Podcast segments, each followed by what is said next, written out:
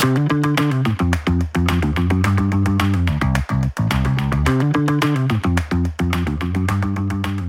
to Startup Simplified, Yann. How are you? Uh, very well. Great to be here. Awesome, awesome. So you've you've come directly from the ASEAN summit today. Yeah, that's right. How was it? It was great meeting a lot of very important people, feeling feeling nice and inspired. Okay. You know, lots of diversity. It was it was really good to see. Awesome, awesome. How long you been in Jakarta? Actually, not that long, about eight months or so now. Um, I mean, I spent quite a bit of time here in my prior life. Sure. It was in corporate, but living here, you know, spending time, really being in the market, just about eight months. Where do you live in Jakarta? In BSD. Uh, nice, nice, nice, nice. How are you finding the place so far? I love Jakarta. I absolutely love it. Uh, look, I've been in Asia for almost 10 years now. Sure. Done the usual rounds Singapore, Hong Kong, Shanghai, a bunch of places. Mhm. Um, but I got to say that Jakarta is the place that reminds me of home the most. And Uh, where where is home? so I'm Brazilian. Oh, you're Brazilian. I'm okay. Brazilian, and Jakarta and Sao Paulo are like sister cities, you know, in many ways. Okay. And then never heard this before. Why do you say so? Big city, lots of traffic, lots of chaos. Yeah, you have the added element of Brazil being dangerous, but Sure. generally the chaos is there, that positive chaos, right? Sure, sure. Uh, so I think they're very similar. And once you, they're both the economic peaks of the entire area, right? So as soon as you leave the city, you have this stark difference. You have pockets of wealth, just like you have in Bandung, for instance. Sure. Then you have in cities in the state of Sao Paulo. But beyond that, it's it very quickly goes rural, and that reminds me of lot. Not not even to go down the the, the route of talking about culture and everything, because again, the, being here reminds me of home from a welcoming, you know, just how people like to live their lives. People are generally a little bit more chill Sure. than in some of the, the, the Western counterpart countries, right? Yeah. So that reminds me of home too. Sweet, sweet, sweet.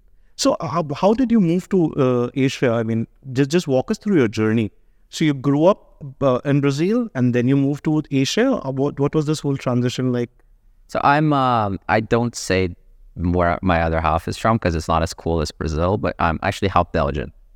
Okay. Yeah. Okay. Uh, and weirdly enough, nothing to do with my nationality itself, but when I was young, my father's work uh, involved moving to Belgium. Okay. Um, he was opening up a port in Antwerp, and uh, it just turned out that my entire life I kept bouncing back and forth between Brazil and Belgium every two three years. So it was Brazil, Belgium, Brazil, Belgium, Brazil, Germany, then Belgium, Okay. and then it was time to go to uni. Went to the UK. So I kind of felt that I had enough about continents. You know, I was like, Sure. okay, Europe and Latam is, is great. Um, Sure. US was great, but I wasn't gonna pay for university there. Eh, eh. So I thought, you know what, like, let me get an, a quick education in the UK and let me go open up a new frontier. Sure. So the first opportunity that I had to work for a respected company, a company that would teach me things that I wanted to learn and would open doors for that, I took it. And that happened to be uh, one of the world's largest FMCG companies that offered me a role in Shanghai at the time. So this was, yeah, roughly eight, nine years ago. Which company was this? AB InBev. Woof. So Okay. the, the large brewer from 3G Capital. Yeah, yeah, as as large as they get. Exactly. Yeah. Exactly. Okay. Uh, and that was a lot of fun. Look, uh, it, it was dur- during the peak, the heydays of China digitization, Mhm. Alibaba, Tencent, biggest consumer market in the world. And I was thinking, wow, this is fantastic. So I moved out there, and that was the beginning of my APAC chapter. They offered me opportunities to spend time in India, across Southeast Asia, a lot of work in Southeast Asia. Um, they sent me to Hong Kong for a couple years to manage the markets there. Sure. And that bit by bit kind of tipped the dominoes that, that brought me to Indonesia, where the at least the center of my world is interesting, interesting. So, I, I was I was I was having a I was recording a podcast recently, uh, with a very good friend and a and a founder. Uh, his name is Jimmy. So he operates Kita Lulus, and uh, he was interviewing me, and he asked me this question, which I'm going to ask you. The question is that what hap- what goes wrong with people that they quit everything beautiful in life and want to struggle being an entrepreneur. So is, is there is there something in the central circuitry which which just goes off? Uh, so what happened with you?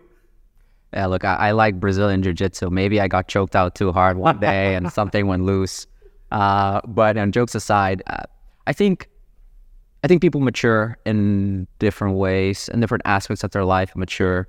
Uh, and I think it all it is a matter of how that maturity is progressing, but also life circumstance. Um, the realization for me that I should quit and I should be able, I should drive something new, that I should really go out on a limb and, and prove a point, really drive something that I believe in. It came at a time where I wasn't super young anymore. I had, you know, 10 years experience or so. Um, I had financial resources. I had that comfort and that safety net. I felt that I also had the knowledge and the ability to connect enough dots Sure. to really, you know, have the horsepower to be able to do something. But it was that combination with a few other things, me not having uh, kids, having a super supportive wife who said, you know what, let's just do this. You know, this is going to be great. Let's go and try it out. Sure. Uh, and the third thing, uh, a moment of being disillusioned by what a linear thread brings to you. Um, I was very focused on becoming CEO of ABM, but I wanted that at all costs. I knew that since I was 14. 14. Yeah, since I was 14. It's a Brazilian Belgian company. I'm a Brazilian Belgian. Since I was 14, I was like, this is what I want. And all the way through to the day that that disillusionment happened, uh, I was 100% convinced of it. And what brought about it, it's not necessarily that I was upset with the company or anything like this. It's this understanding that it doesn't matter how much your execution can be perfect and how everything that you do lines up perfectly.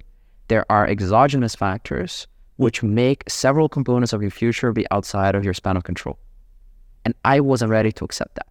I rather take this experience, the freedom, the support, and add that, okay, now it's in my own hands to make it happen. When all those factors were aligned, uh, that's one for me was just a no brainer. There was absolutely no way that I was going to continue in a thread that wasn't going to allow me to have that control.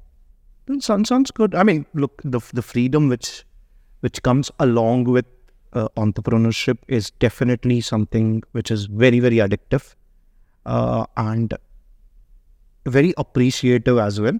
And you can only appreciate it once you taste it. Uh, I agree completely. Uh, but having said this, when you haven't done it, you're a first time founder, right? This is your fir- yeah. Uh, again, I'm talking from my experience. Please correct me, right? I mean, if you haven't done it before, you really don't know what does this feel like, and then there is this there's this massive cushion all around, right? Uh, The safety nets, the the usual safety nets, uh, the monthly uh, dopamine, massive dopamine drug dose of salary, uh, which which comes in, and then taking a step like this, venturing into entrepreneurship, generally what I've seen is that it's either idea driven, that uh, uh, an entrepreneur has an idea and the idea is that strong enough that it is, it is, it is, the itch is real, real itch out there that, hey, listen, I want to do this, right? Or there is an individual who's like, okay, I am done with all these, uh, all these corporate shenanigans, and I want to do things on my own, right? I want to become an entrepreneur, and now I'm going to decide what I want to do. What was it for you? Was it a mix of both, or uh, was it one? I think if I could perhaps, you know, just add on to that idea, I would say it's rather a spectrum than a binary black and white, Oh, okay, right? okay, Um, because in, in my case, I know I had the name Baskit, the name of my company. I had name Baskit in mind since 2017. okay, I knew that the ideas that I had, the insights that I was gathering about supply chains, I wanted to do something in that space. And I was fantasizing about building a company, but at the same time, I had this, perhaps at the time naive, but you know later I realized that you know, I'm not so naive. Uh, feeling that I could perhaps do it internally. I could steer the company, I could steer a massive tanker ship with 300,000 people in it in the direction where we could execute those things. And part of the disillusionment, the, the losing that perspective that, look, this can be done internally was one of the bigger trigger for me. Because I had the idea, I knew that I was super passionate about that, and I knew that it could be so transformative for the company. It just took me six years to get to the point where I said, actually, I just need to change the game I'm playing. let's do it. Exactly. Okay, okay. And then, but the idea was always there. It was always a driver. Sure, sure. So yeah, I mean, then then it's a perfect mix of things, right? It's well, of course, it's not uh, not binary. I agree completely, but even with even with the uh, definition which I was giving, it was a perfect mix of it. Correct. Is it? Nice, nice, nice.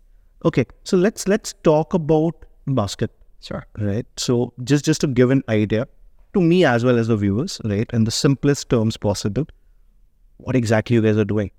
We help middlemen in supply chains.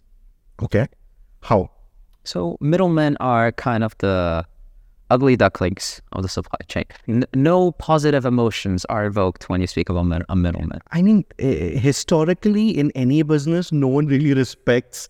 It's unfortunate to be honest. No one really respects uh, middlemen. Uh, I mean, they're always they're always attributed uh, on onto the long end uh, of things, but they do help to keep the system running. Correct. Uh, definitely. How do you help them? Yeah, so perhaps on how I help them, let me explain the importance of the middleman in the supply chain. Sure.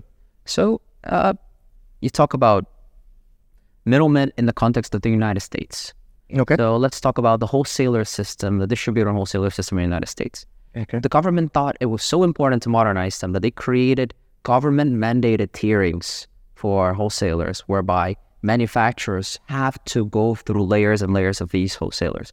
Why? Okay. because these wholesalers are going to put together the infrastructure. They're going to hire thousands, hundreds of thousands of people. They are connected to their local communities. They're literally like the hubs of, you know, supply chain within their area. Sure. So we sure companies like Amazon and whatnot are a threat to that. Hmm. But in, in some ways, they are so important that the government institutionalized intermediary support. Uh, in markets like in any emerging market for that matter, but in Indonesia, it's a, it's a particularly um, market example of this. In supply chains, especially in more traditional supply chains, consumer goods, spare parts, anything of that type, the fragmentation is just humongous. You're talking about north of 80% of products sold by manufacturers depending on an intricate and super chaotic and convoluted chain of intermediaries Mm-hmm. those intermediaries are, you know, run by un- aunties and uncles that have been doing it for 50, 60 years, sometimes more. Generationals. Yeah. Generational. Their kids go to school with the kids of the owners of the shops. Yeah. They're super ingrained in their local communities. Mm-hmm. Now, in if you put that into numbers in Indonesia, it's between 100 to, to 200,000 wholesalers, depending on how you, you define that. Uh, whether it's Pretty, more, pretty sizable very sizable, $200 billion, right? It's absolutely massive. Hmm. um, startups, when they think about supporting the supply chain, usually has something to do with removing those layers. I was about to come to that, uh, but yeah. Why? Yeah, why? I, I, I've always been curious why. And they've been trying it for a while, and I don't think anyone, at least in the region, has been successful, apart from the online behemoths to some extent. To some extent, yeah. But why do you think? Why? We can touch on that later. I think Yeah. the music hasn't fully stopped in some areas. Correct, correct. Um, the, the game is still playing out. Yeah. But the reason why disintermediation is such an attractive proposition is because it's very clear mathematics. Here's the margin pool. Here are the steps. If I take this out and I take this out and I internalize it, magical. I've pocketed this and I think I can do more efficiently to the, get to the, the end buyer. Now that sounds beautiful on an Excel spreadsheet or McKinsey, BCG, Bain, PowerPoint. But when it comes out of the drawing board and it actually goes into practice where you have complex human relationships, you have these intergenerational sticky businesses that sure are not very sophisticated and sure are, you know, in some ways not very prone to adopting technology. It is just extremely difficult for you to want to do that. And even if you're able to do that, the powers that be at the supply chains, the big brands, the big manufacturers, they don't want to rock the boat. They don't want somebody coming in there and saying, hey, you know, let me kick out a bunch of these guys. Eventually, it becomes a problem. Sure. It, it turns the ecosystem upside down and it creates all sorts of issues. So, historically, what we've seen is that startups that try to disrupt too much, they get sidelined by the upstream Sure. or they struggle so much in that uh, disintermediation process that it becomes an overly expensive uh, venture in the long term. I mean, we, we've seen this, we've seen this uh, fold out very badly in India as well. There have been a bunch of startups. I mean, there are a lot of experimentations that happen in India, which has been gradually been replicated in Indonesia as well.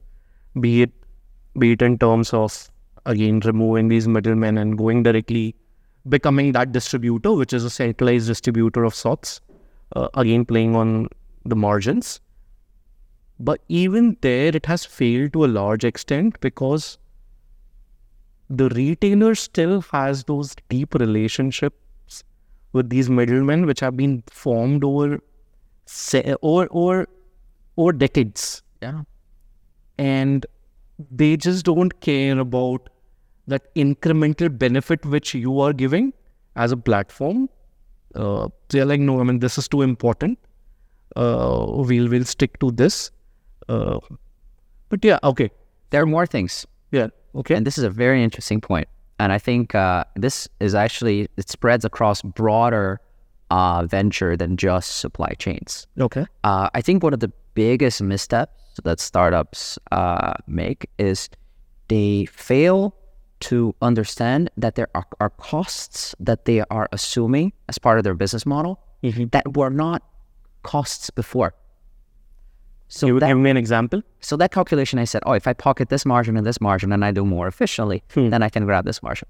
What is being underappreciated here is that this guy is literally paying, you know, sharing a motorist with seven other intermediaries. Yep. That is their like cousin. You know, not even sure if it's a it's his old, uh, working age, right? Correct. Secondly, these guys have how many books? They have three different books, and they're managing taxes very wisely. Mm. Third, a lot of the purchasing, it's called supply chain because it's supply driven. It gets to a final node of distribution, and then a lot of times the demand comes to it. So a lot of the retailers actually pick up from some of these intermediaries. True. And that dynamic is seen all over the world with the cash and carries. Hmm. Now, if we build a startup and we say, oh, well, no, we're just going to do the deliveries, mm-hmm. how much more costs have you now eaten up as a result of you saying, I'm going to do this because I've mapped it and this is how the supply chain works? So, net, net, you're actually being much less efficient than what an intermediary, intermediary would have been by virtue of the costs that you have to put on yourself as an official company that pays mm. taxes, that is basically providing the full end to end service. Do you think these are cases of uh, having lazy business models because of easy money? I think it's twofold. I think a lot of money prompts models that create opportunities for these uh, drawing board business models to be created. I do think that that's the case. That's why you have vanity dri- vanity metrics driven business models that Correct. are perpetuated every bull cycle. Correct. Um, I do think as well that it's uh, it happens in markets or it happens in sectors where something really exciting is happening, and we're just like, oh wow, retail digitization, that's amazing. Or in fintech, oh my gosh, like all these great things. But the core infrastructure in the back is not ready. Like for instance, in financial infrastructure, there's a lot of infra that is not yet built. In supply chains, a lot of the supply chain is not digitized. Yeah. So once you combine a drawing board business model with a sector that is still nascent in its digital journey, you you have the situation where the entirety of a business model is an impossibility from the get go. Hmm. And I one of the major reasons why actually my journey to becoming a founder was accelerated is that I started to see this a lot.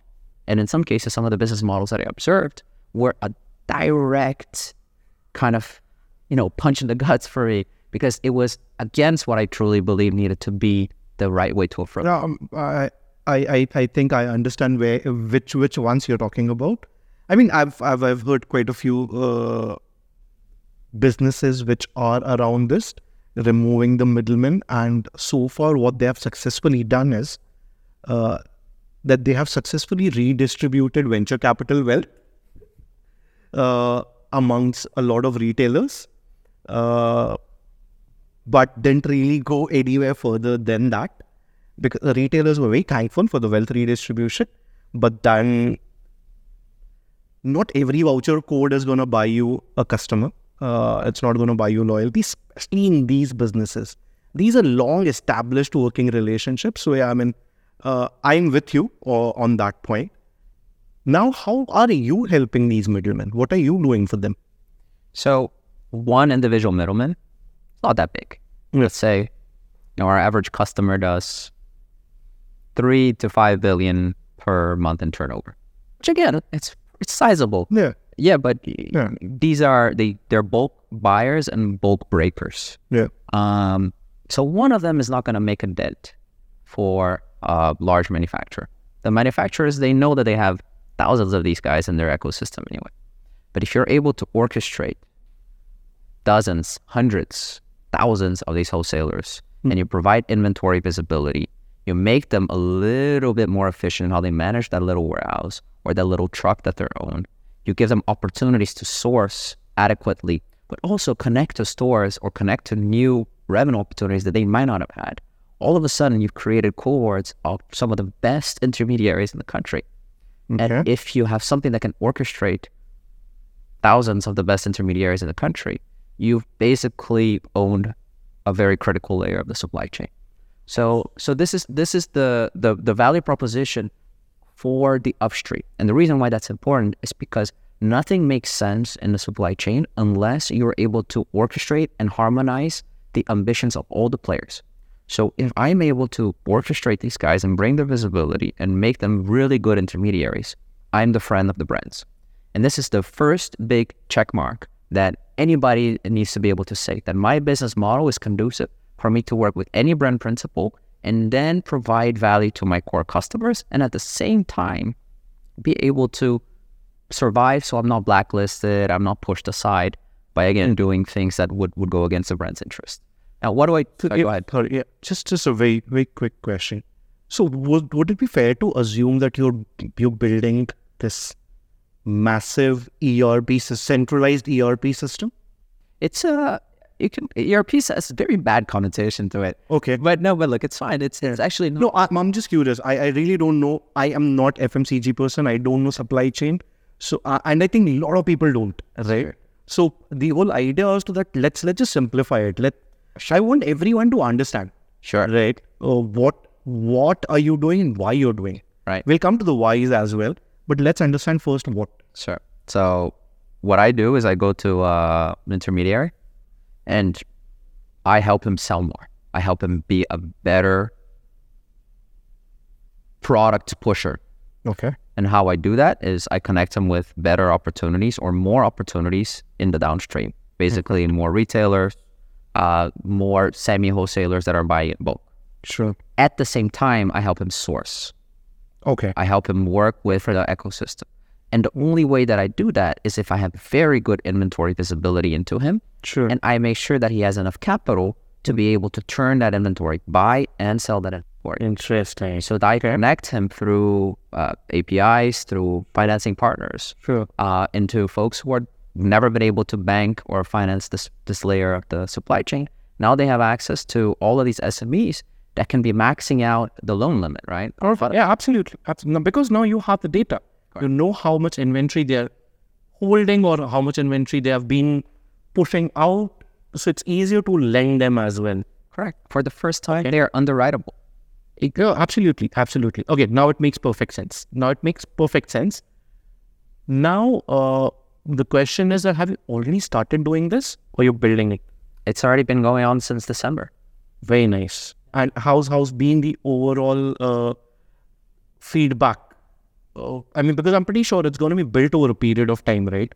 I mean, for I mean, even me as as an entrepreneur, there are a lot of things which I have in my head in terms of product roadmap, and then you figure out that okay, no, the users want something else, Sure. and you try to uh, just make sure that you're reaching in the right point. Uh, how's that journey going for you? So, like I said, I've had the name of the company in my head for like many, many years. right? So it's been a really long process of figuring out dynamics and just thinking through. So when we started in December, the execution was really, really fast. We already had a team, right? So December was when we commercialized for, for the first time. And since December, uh, things have moved really quickly. So we went from zero to, you know, close to 100 plus. Uh, we're crossing 100 this month now in terms of wholesalers on our platform. Wow. Okay. Wow. And with that came numbers, with that came funding, with that came a lot of things. But one thing that I wanted to highlight is that when we started, actually, you know, if you speak, if you talk to some of the investors that we pitched uh, almost a year ago now, when we were first trying to raise money, but like around Q3 of last year, uh, we were, our narrative was very ERP like. Actually, the first customers that we wanted to do testing with, Hmm. it was much more of a tech first play. And then the customers slapped us in the face so hard and they said, look, man, I don't need tech. To be honest, when we started this conversation, even I felt that. Hence, I wanted because I'm like, no, it doesn't make sense. It doesn't make sense. But when you simplify it, then you figure out that there are a lot of moving parts which come together, Correct. which come together to build this cycle of sorts, which you can easily visualize is missing. Yeah. Then it makes a lot more sense. But yeah, like, talk talk to me about these slappings which you got in terms of corrections uh, from from VCs.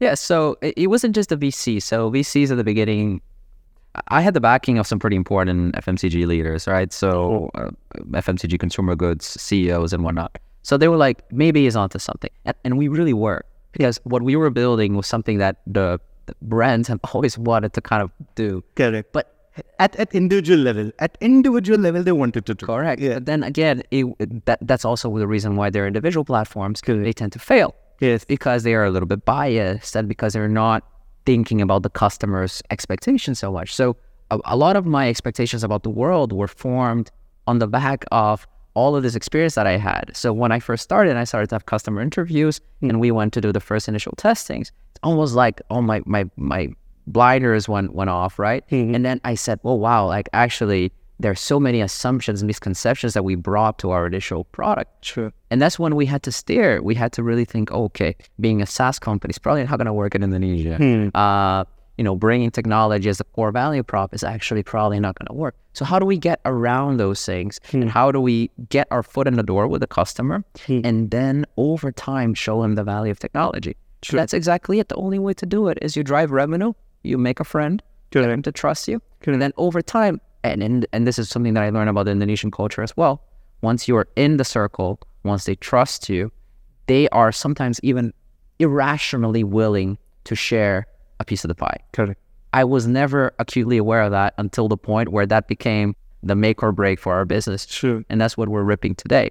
Um, but look, the investors were also fundamental in the process. I think we got rejected by my, more than like 100 VCs. So we're, But that's a good start.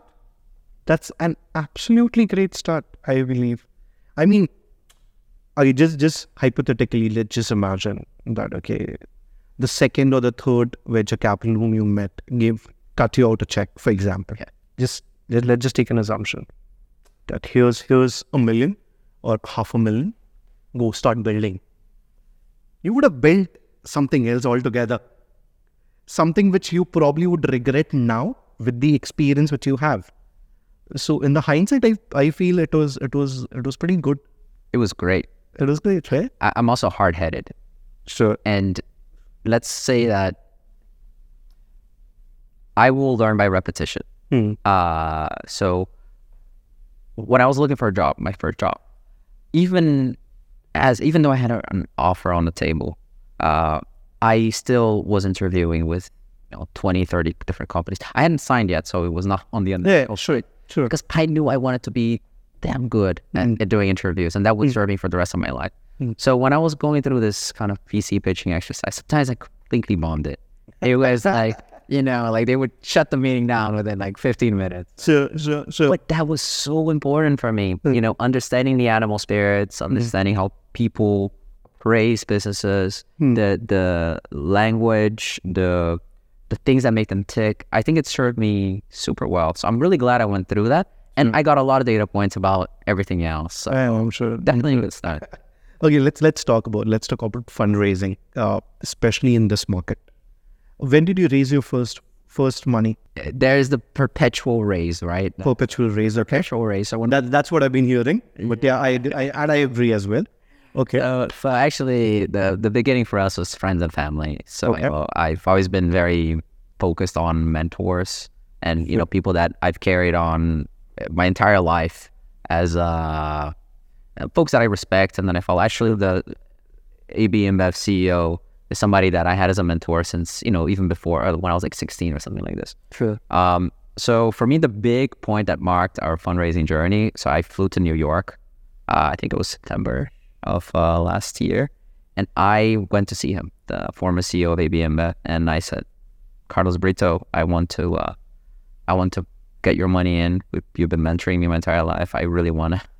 This is this will be important for me." So he put the. It was a small, very small check, but you know he put money in. It's a validation. It was a validation, It's a validation. and then a couple more folks started to put money in, Sure. And then you know it started to be that thing. You know, Hmm. um, 50k, 100k here. What's a trickle? It was a trickle Oh, yeah. and it trickled a couple hundred thousand dollars, etc. Uh, then I started to, I already had bombed 100 VCs. so now I was like, okay, let me continue with some VCs. Then December came around, revenue started to trickle in. Yeah. And then some of the VCs that we had been talking to that kind of been a little bit dormant, they kind of propped up and they're like, oh, this on there. Oh, now you got revenue. Let's talk. You got revenue. Let's talk. Exactly. Product, you got revenue. Yeah. Oh man. They didn't care about the funding that I already had or the, who, who the people were. They were like, oh, you got this is cool. And then January started to come around. They're like, actually, the traction is really good on this. And so between the end of December and the beginning of January, that's when we got our first VC and Institutional institution, Who were they? Forge. Oh, nice. Nice. Okay. They've been amazing.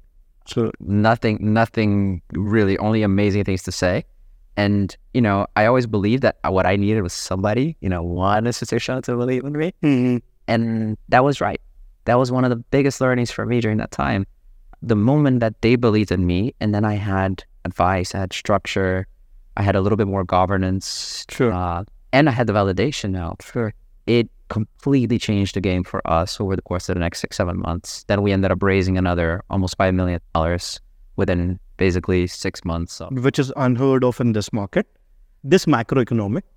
Uh, okay. Uh, you mentioned something which which I want to expand further upon is governance. Mm. Uh, governance, which is something which wasn't heard of very frequently in the last few years, uh, especially in the startup space, but has become very prominent in the last year, year and a half. Uh, we hear it quite quite often. What do you think? What do you think was missing earlier, which is now being pushed by the VCs? That even at pre-seed stage or seed stage, uh, they they want certain basics to be clearly out there, uh, written, applied, executed sure. what are your thoughts on this in the first place? Because it's it's a very volatile environment, right? Most of the times uh, in startups, I mean, things uh, there are constant experiments going on. Uh, you can't really follow the process every time. Uh, what are your thoughts on this? So, during good times with excess cash available, it's just, it, it's only natural that they're going to want to deploy, Correct. right? Incentives for VCs and for startups are aligned. Sure. Startups want money so they can pay things. Yes. They're going to need to expand and, you Mm. know, give it, give it their moonshot. Mm. uh, NBCs, they want to raise the next fund. They want the management fees, they want carry, they want all those things. They want to pass the hot potato, and that's that's the game that is played. And once that is there, there is this almost like moral hazard. Of, Yeah. we must, you know, it, it- it's okay, it's okay. Not everything is there, but it's enough. You know, Correct. trust-based deals, you know, partner-driven deals. All those things happen a lot, and there's nothing wrong with that. It's it's a product of the times and it will continue to happen. It's not the last time. Uh, you know, the next time will continue to repeat itself. And then we're almost at the other extreme now, where you know the focus has shifted to hard assets, profitability, extreme levels of diligence for any deal that is made.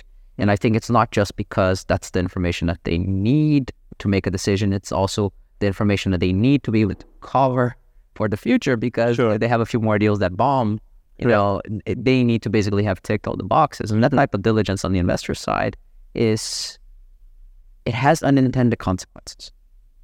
How is it affecting you as a founder, or like in general? Not let's not per se say you, but what what are your thoughts in general? How how is it affecting uh, the founders? Like I I'll give you one example. Yeah. Like for us uh, at Ketitik, we are about to close our pre-seed round, uh, and when the audits were done, uh, well, there are audits happening for pre-seed round, guys. Uh, so yeah, uh, the audit when the audit was done and uh, they came back with a few thankfully very few uh, uh, queries that is because we are pre-revenue right now. They came back with a few queries and uh, the queries were very legal in nature right like the safe notes which you have signed already from your angels. It does not has this clause. Uh, why this? Why that? I'm like, okay, uh, okay. But I mean, it's very small round. We are pre-revenue. I can't really even afford lawyers right now, to be honest. Lawyers are expensive. Yeah.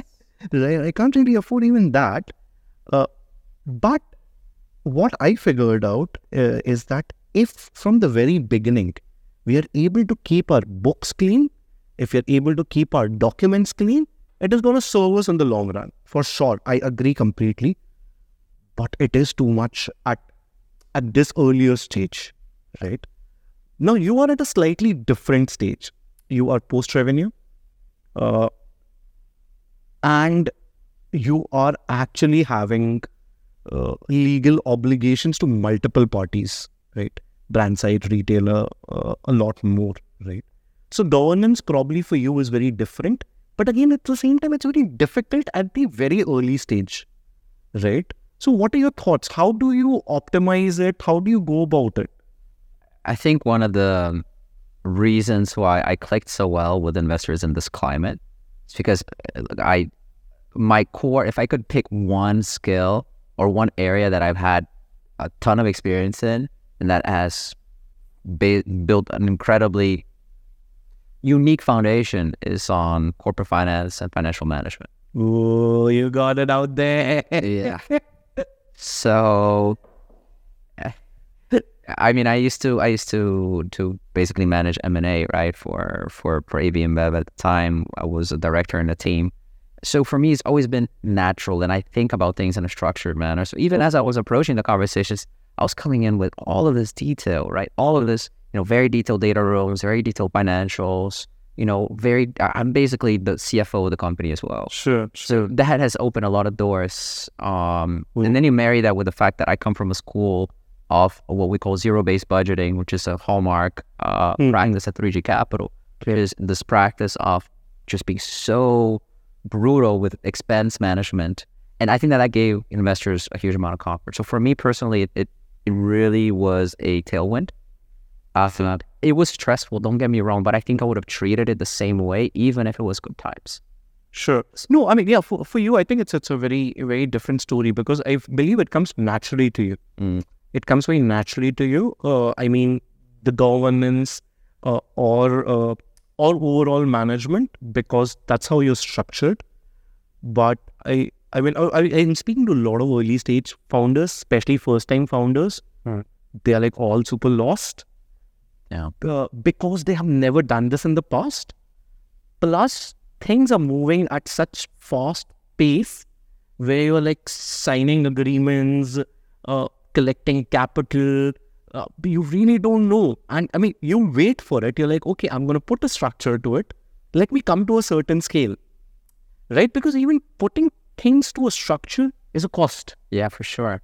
Right? And that has a psychological toll on on a lot of folks. I agree. Um, so as a founder, as I said, for, perhaps I have a little bit of a inclination towards that, but it definitely takes a toll on my team.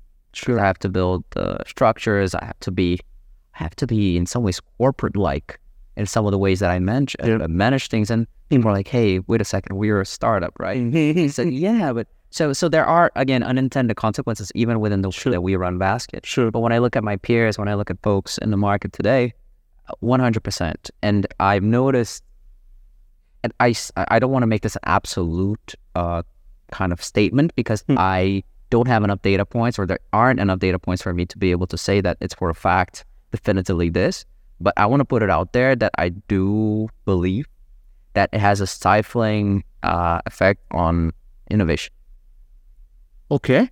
Okay. for the simple reason that the types of startups and the types of decisions that we're making as founders today are coming from the perspective of restraint and are coming from the perspective of we need to resource manage so carefully to, show specific traction numbers, data points, etc. There is this whole power law concept, this whole you know let's let's think completely blue sky, which you know a couple of generational startups are are are put into that box. Not everyone and not every startup needs to be. Correct. It's much safer to be a startup being built in the time that we're building because Correct. of valuations. Sure, it's harder to come compare money, Absolutely agree on this one. Yeah. but the, it, it's a much tighter shell. yeah, yeah, yeah. but it's more difficult to create that generational kind of thing that is like you know the thing just takes a life form of its own right? Mm. and I, I don't know yet how it's going to play out i think the startups in our batch are going to be very good investments for the vcs but the portfolio asymmetry that we used to see before where one startup pays the entire fund back Correct. i think that that dynamic will change for our back. Correct, correct, correct. No, I absolutely agree. I mean, I'm, I'm a firm believer of the fact that if if someone can build a a sizable venture during this this uh, time frame of two two and a half three years within this time frame, I think it's going to be an absolute success because it's going to come from a point of restraint. It's going to come from a point of discipline it's going to come from a point of sacrifice, a lot of it. So, no, I absolutely agree. Let's talk about, let's talk about uh, you being a bule in Indonesia, building for not, building not for Jakarta, building not for a, let's say a Bali or a Bandung, but for the real Indonesia, which is out there in tier two, tier three cities. How is that going? yeah it's uh it's a question i get asked most often Yeah, I'm sure. Um, look, uh, part of my character is I have always put myself in the deepest, most exposed situations I can to get cultural context, to get local context, to really stick my face out there and get slapped hard. And I've done that with every aspect of my life, hmm. moving from Europe to China, you know, going on a limb from qu- both quitting my job and, you know, leaving, leaving the comfort of that corporate life to moving to Singapore to be on an EP where in the middle of COVID, where if the probation hadn't worked out, I wouldn't have no way of staying in Asia Correct. to then trying to, you know, build my own company. So I've always tried to stick my head out there in a super major way. You know, I visited like I think 109 countries now. Uh, I I just love that, and not, not all the countries were you know some of them were in the middle of a war, right? Yeah. So the reason why I'm saying that is the way that I approach my life experience in any scenarios or deep into the actual thing, not managed by headquarters. But hey, we have operations in Cirebon, we have operations in Seoul. I'm gonna go there, and I want to be with the team. I'm gonna figure it out. I'm- uh, even though I'm not, my bahasa is not fantastic. I will be there. I will be in the trenches. They will feel like I'm with them, and in return, they will bless me with the ability to actually do something that is helpful to them, and that we are working in sync to building to build something useful. And I think that the key to success in building a business where you're building for such a diverse geography, cultural landscape is not so much whether you are a local of that country, but rather, do you have the appetite to go down the rabbit hole and stick your head out there? Because even if you're from Jakarta, I mean, how how many people are willing to go out to the field on a on a on a weekly basis? I mean, my, I hundred percent agree to you. My argument has been uh, the, the argument which I've given to quite a few folks is that if it was only about you being a local or not, then all local startups would have been a hit. Mm. All local startups would have worked out, uh, right? And I'm not only talking about Indonesia, right? And I'm like talking about in general. You see a lot of migrant founders in, let's say, US right now right? And vice versa. There are a lot of American founders who are building in other countries. Uh, but there is this thing which which comes with the which, which comes with being in a foreign land, uh, and especially when you're building for the roots, Yes. right? Uh, and you are out there. You're you're simply out there. You're just above the roots, right? Uh, okay, interesting. How big is the team now? We are in the 30s, so I think we're about 35 as of this week. What what are your hiring philosophies? What what are the three major check checkpoints which you have when you're hiring people? As in, like, what I want to hire for, or No, whenever you're hiring, like for example, if let's say let's say I am the one who's interviewing uh, for any role, what are the three attributes which which you, generally look at when you're hiring so- folks? So, I at 3G Capital, the, the spirit there. I don't know if you know much about the companies, AB InBev, Kraft Heinz, Burger King, etc. Hmm. People literally wear the company's t-shirt like to bed. I think they shower with it. I think Okay. they wear it under their ski. Deeply embedded in them. It's crazy. Okay. I mean, just the amount of culture and ownership. So every time I interview somebody, one of the main things that I want to understand is not whether they are already the same cultural, because cultural alignment is basket, because that may take some time. It may take uh, a- an alignment of of worldviews and whatnot. But whether they have displayed that passion and have displayed the ability to be so aligned with the company before, if they have, and of course there are a couple of parameters that are met, that I am I feel confident that I'm able to entice passion and I'm able to drive this person beyond monetary, beyond you know your traditional, you know, offer letter driven thing. So Hmm. I like to tease out for passion. I like to tease out for that that whatever's creating that ambition that goes far beyond just the, the monetary rewards. So culture I'll test out extensively. Um, the the other thing that for me is is extremely important is um, flexibility. So flexibility comes with it's not just how experienced you are. Oh, let's say you've got 20 years experience. That's great. Hmm. But are you comfortable enough with us abandoning this business model tomorrow and then just changing entirely? And then you also having to forget what you had to do for 20 years because now it's not no longer about your experience, but it's about let's think about a new problem together Correct. that that mental quickness and that flexibility to actually embark in that difficult thinking journey with me. So I will, you know, I know it's silly, but I'll sometimes throw in a few teasers or go down this complete rabbit hole with a person, asking like many different layers of why and how about this. So I like to engage brainstorming. Sure. So that's something that for me, if I can tease out, makes a makes a huge difference. Okay. Um, and I, I like to see the last one. It's, I think it's connected, right? But one of the things that I I do, and I think I'm a little bit, I don't know if people it's already caught on, but I like to book my interviews in, in slightly inconvenient times. Okay. The, the, the, this is an old one. This is an old one. okay. Uh, this, but this is an old one. It works. It works. It works. It works. It works. And what it tells you is it tells, is this person willing to? It does this matter enough to the person? Correct.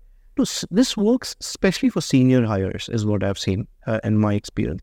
For junior hires, I mean, to be honest, uh, most of the times they are willing to accommodate because they really, really need that role. But for senior hires, it, it actually does show uh, a lot of uh, lot of inquisitiveness and com- uh, commitment, uh, as well as the interest uh, in in the role itself. Okay, interesting. Let's talk about the culture part. Uh, you are now a year old as a company. Yeah, about a year old. So when you start, the culture is you, you and probably you have co-founders. Uh, I so the story of Baskit is uh, when I was in the process of transitioning uh, to not to use Hmm. use that the the other word. Uh, basically, uh, my wife Yun Jung was the one who established the company, who got the first few things rolling. Sure. Uh, so she was founder, first founder. I was not even an employee employee at the Okay. Okay. so it started out. Um, then I was finally able to wrap up my prior job. that I came on board, and for a while we ran the company as uh, co-founders, which for me has always been an amazing thing Hmm. because Yun Jong and I, my wife, uh, we started out as colleagues. We got married, then started a business together, and that's been you know So it's two of you. Just two of us. Okay, we we will come to this one. Let me let me the culture part. Okay. This one's interesting. Uh, I'm gonna cut this for the trailer as well. Okay. Look out. Okay. So, uh, so culture is you, uh, your co-founder, uh, a few early employees.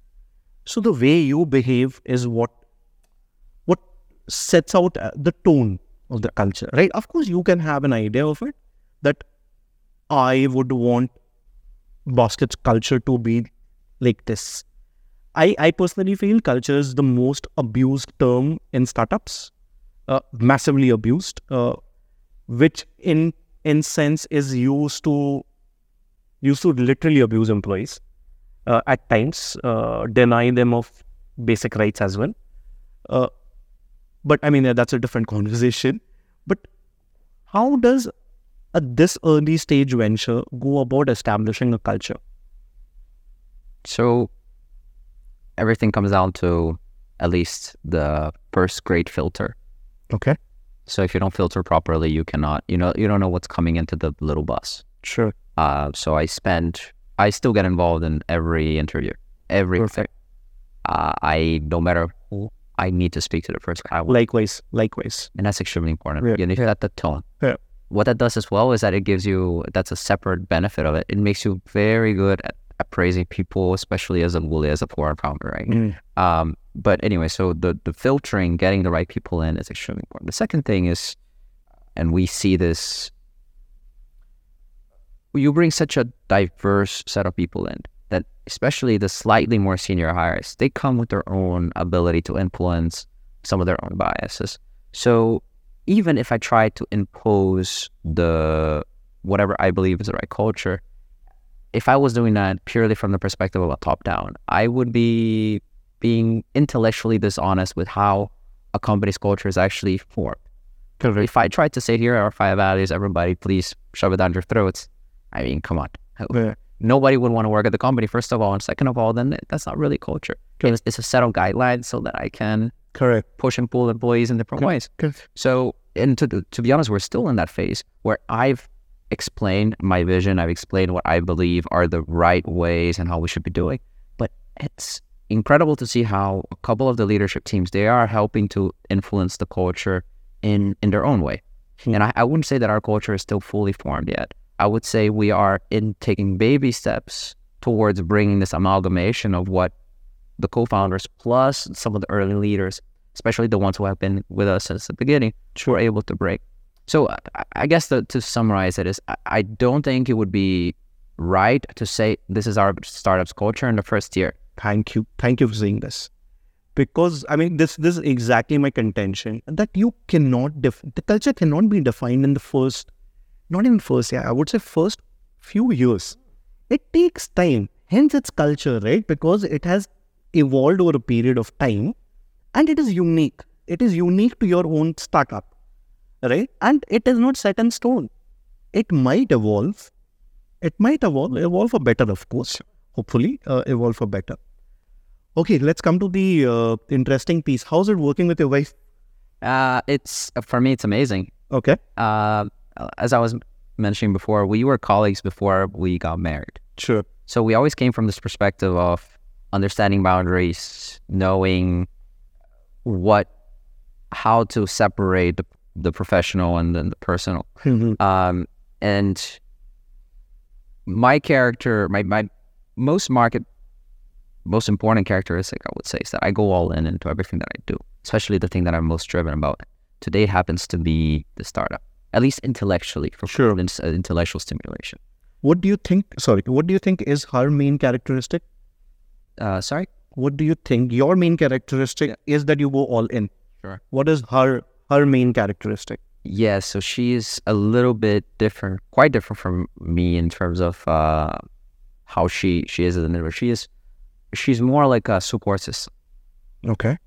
So for us, the way that our interactions uh, started is I've always been telling her, "Hey, I really like this thing. I really want to do," and she has always provided support. She's always said, "We should do it. This will be great. Let's go." So she's always been a catalyst. To be honest, I don't think I would have been able to actually get this off the ground if she hadn't catalyzed me.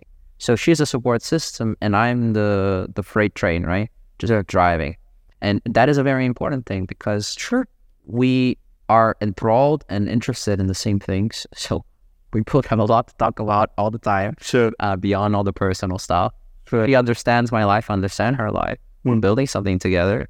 Mm. Um, and we don't have kind of competing, conflictual roles or responsibilities. She takes care of HR and a lot of the culture building, internal building, etc. And I don't know if culture building is a word that you like, but Uh, no, no, no, no, I absolutely love culture building. I, I love culture building. I do, I'm not comfortable with someone saying that this is my culture. sure. It is not your culture today. First year, you cannot have a culture. Yeah, yeah, just like that. And and I do the other things. I do the fundraising. I do the the the, the strategizing on the commercial side. Sure. Uh, I do the financial side. So different skill sets, complementary personalities, and we are. I get to spend a lot of time with her, and I love that. No, it all sounds very lovely to me. How did it sound to the venture capitals? I don't care. You don't care, but did they? Then I don't want to work. Did they care? I mean, did you have these rough conversations Happened. with some? It happened. You did, right? it happened. So, so look, there have been not direct feedback. So what I find is that people always in your face will say, "You, I love it. Oh yeah, and we back, we backs, uh, you know, husband, wife, founder. Yeah. yeah, yeah. What they don't tell you is that it, like, oh crap, like that was a complete blow up. You know? So what, what I do here through, you know, other Th- This is more like the sustainability concept which keeps going on. We, we are all for sustainability, and then you see the portfolio. There's no one out there sustainability. That's exactly it, right? Hmm. Yeah, no, but but I mean, okay, let's let's make it some. Let's make it fun. Tell me, tell me about the most weird conversation which you've had with a venture capital without taking name on this part, on this part, Uh-huh. which in hindsight is funny to you. Let's say, for example. Oh, okay. Yeah, so so I was talking to uh to an investor and you know, he was I could tell that he was impressed. He was like, "Oh, he was really engaging and everything." Um I already had some some rapport with the investor, so I think maybe they weren't 100% sure how exactly they were they were very open. So it was like a ta ta ta back and forth. Hmm. So once we touched on this point, it's almost like I saw this person's facial expressions completely change. And then that person went into a rant on, and he was basically reminiscing on this recent board meeting that he had where it was just a complete disaster between husband and wife. Literally, I had a 45 minute call, and the 30 minutes of the call was basically talking about the fallout of that company and the fallout of what happened there. And then I was just like, like he's hinting, he's basically hinting you. I was just like, thank you for the feedback. I, I get you. I get you. I got the point. I got the point. Uh, Hmm. so for me, that, that was hilarious. But it also gave me a very kind of, you know, eh, eh, unconventional insight into how the market might see it. So I mean, uh, it is stupid to some extent, but at the same time, I believe they want to be very careful with their bets. Uh, Sure. So I would, I would, I would just give it, give give some bit of a leeway out there. Uh, But I think it's all right, man. I mean, there have been multiple businesses which have been. Look at Microsoft. I mean, Melinda wasn't really the the co-founder, co-founder, but she's absolutely the one who's who's heavily responsible for what Microsoft does today. They have so many uh, Y Combinator. Yeah, I, yeah, absolutely. Look, but an unfiltered opinion on the matter, yeah. Um, and I, I don't mind sharing. I think would a married couple, would having a married couple managing a company increase the likelihood of one of the co-founders exiting the company? A one hundred percent. Uh, one hundred percent. I have zero doubt about that. Not just because of fallout. Sure, fallout is something that could happen. But in some cases, at least I believe in my case, actually, this is something that brings us even closer. Hmm. So the fallout is not what I would be worried about. Um, but I do think that startup people also want to have families. Correct. Startup people want to have babies. Absolutely. You know, sometimes having both all eggs in a single basket doesn't work for everybody. True, true, true. So, so I do believe that there is a point there, and I do understand why some investors, even though they have a roundabout way of feeling about this, and the the the visible layer is not what was actually happening in the background, I, I do think that there is a point. Did anyone suggest you to have add one more co-founder? We actually had a, a local co-founder at the very beginning, uh, Okay. but only lasted a few months. Sure. Uh, we were in the experimentation phase, and Could did, do do VCs push you to have one more founder? not anymore. Not anymore. Not anymore. Now it's kind of like, all right, Just- Um, you you got revenue, bro. That's you've got revenue. but uh, but look, in our founding team, uh, I had a very honest and a very upfront conversation with Yunjong, and we actually came to the decision that because we also want to have a family eventually, we consolidated the co-foundership under me. I think our time horizon for having a family is two years or so. Sure. And we came to that agreement in peace. The investors were very supportive. There was no noise. And now here we are. Beautiful, beautiful, beautiful. I, I really, really, really appreciate uh, your honesty throughout this chat. Now let's do this uh, this final bit. Uh, so we have uh, we have a segment in the show, which is basically an elevator pitch. Okay. Right. So you've got like sixty seconds uh, to pitch me uh, Baskit. Although I don't have any money, uh, but yeah, I mean, uh, you get blessings and goodwill, Sounds good. and and a trailer, There we go. and a trailer. So uh, yeah, here here we are on the pitch. Okay. So, what if I told you that more than, or the equivalent of more than 50% of Indonesia's GDP in terms of data, in terms of flow of products, is completely offline today? Meaning that there is no way you can touch that data. There's no way you can monetize that data. There's no way you can use it for productive use. That's the current situation with Indonesia's supply chains. Anywhere from two to five hundred billion dollars is actually locked up in various supply chains that are powered by intermediaries that are today operating offline. They don't have a partner to support them. They don't have systems. Yet they're so crucial to Indonesia's economy, to manufacturers, to basically the entire industrial services uh, logistics industry. So if I told you that there is a way to bring these manufact to bring these intermediaries onto a platform, bring inventory visibility, bring data in a way that we can power that economic activity, that we can make and crystallize value from it. Uh, actually, I want to redo that one. Is that okay? You can. I don't like I don't like this one. I mean, I, I actually went somewhere in my mind while you were pitching. So yeah, I think it's you- okay. I wasn't. I, I actually didn't think through this one very much. Let me let me let me think about that for a second. No, no. Is it okay if I take? Of course you can. Okay. You can. You can. You lost me at crystallized. Yeah, I was. I actually didn't think this one through. Um, No, no. Look, uh, this is that's that's the whole point, right? Because I mean, if you ask me uh, to put it out, it actually I actually go on a rant Yeah. myself. Although I've been doing this as a theme. Sure. This is probably the eleventh podcast which we are recording, but even I go on a rant. Uh, so it's it's completely all right. Just put in a structure. You got sixty minutes, sixty seconds. Sure. Sure. Sure. Sure. Let me just think through the structure and then I'll deliver it. I hadn't. I structured thoughts. So.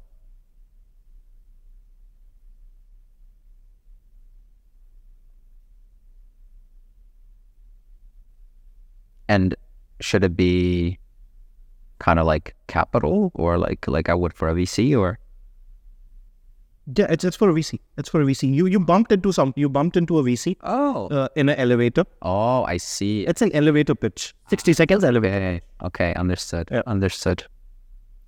Okay.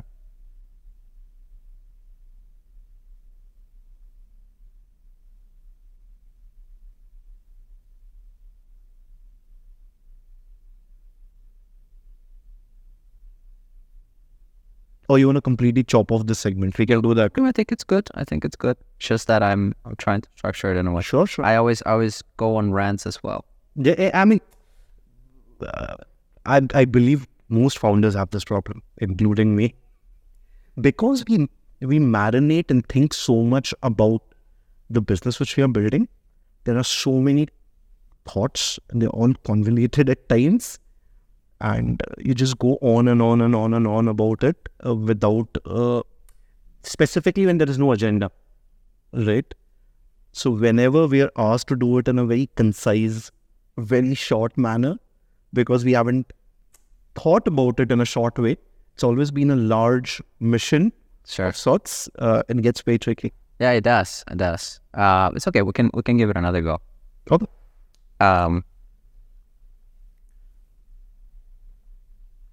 so Baskit is an offline commerce infrastructure enabler for Indonesia, meaning that we support offline middlemen, folks that don't have access to technology, pen and paper users who manage their products, their services, their warehouse in a fully manual way.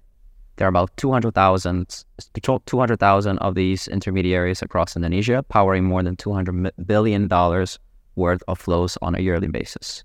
Now, these intermediaries are extremely crucial to the Indonesian economy. God, I actually really hate this. I really hate this one. I really hate this one.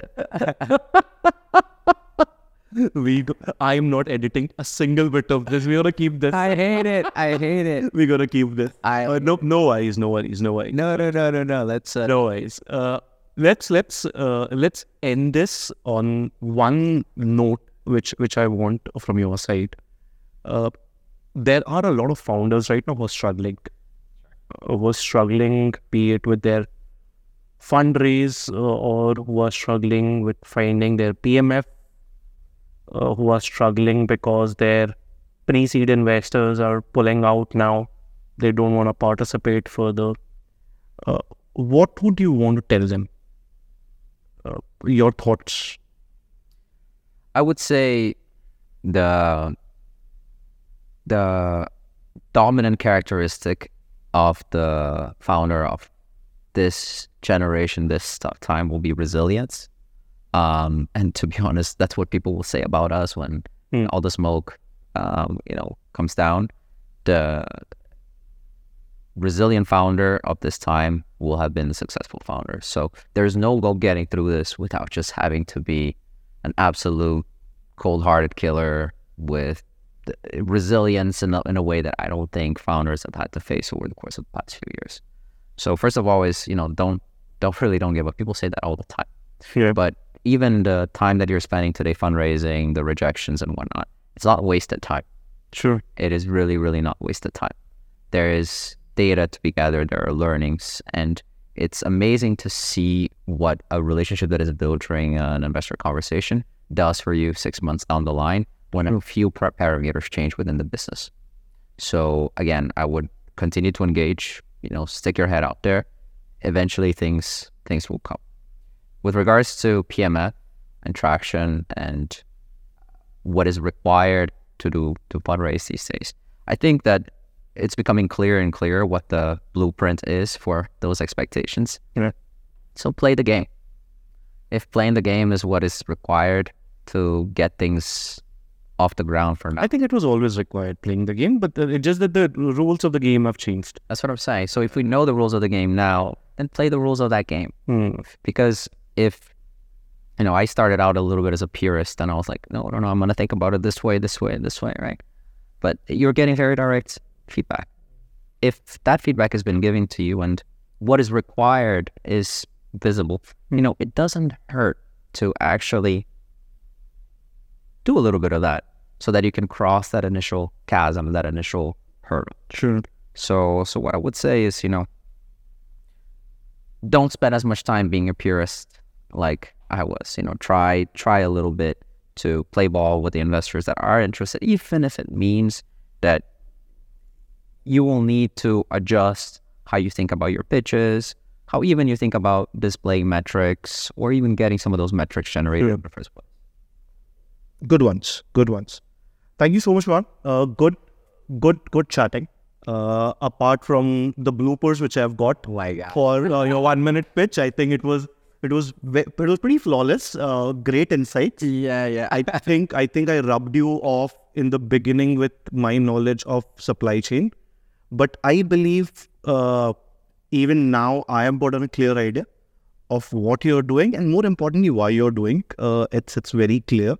I believe for our audience also, it's very clear of uh, of what what Baskit intends to achieve. Uh, I wish you and the team lots of luck. I'm sure you guys are gonna do amazing. Uh, thank you so much for joining. It's a pleasure. Thanks for having me. Thank you.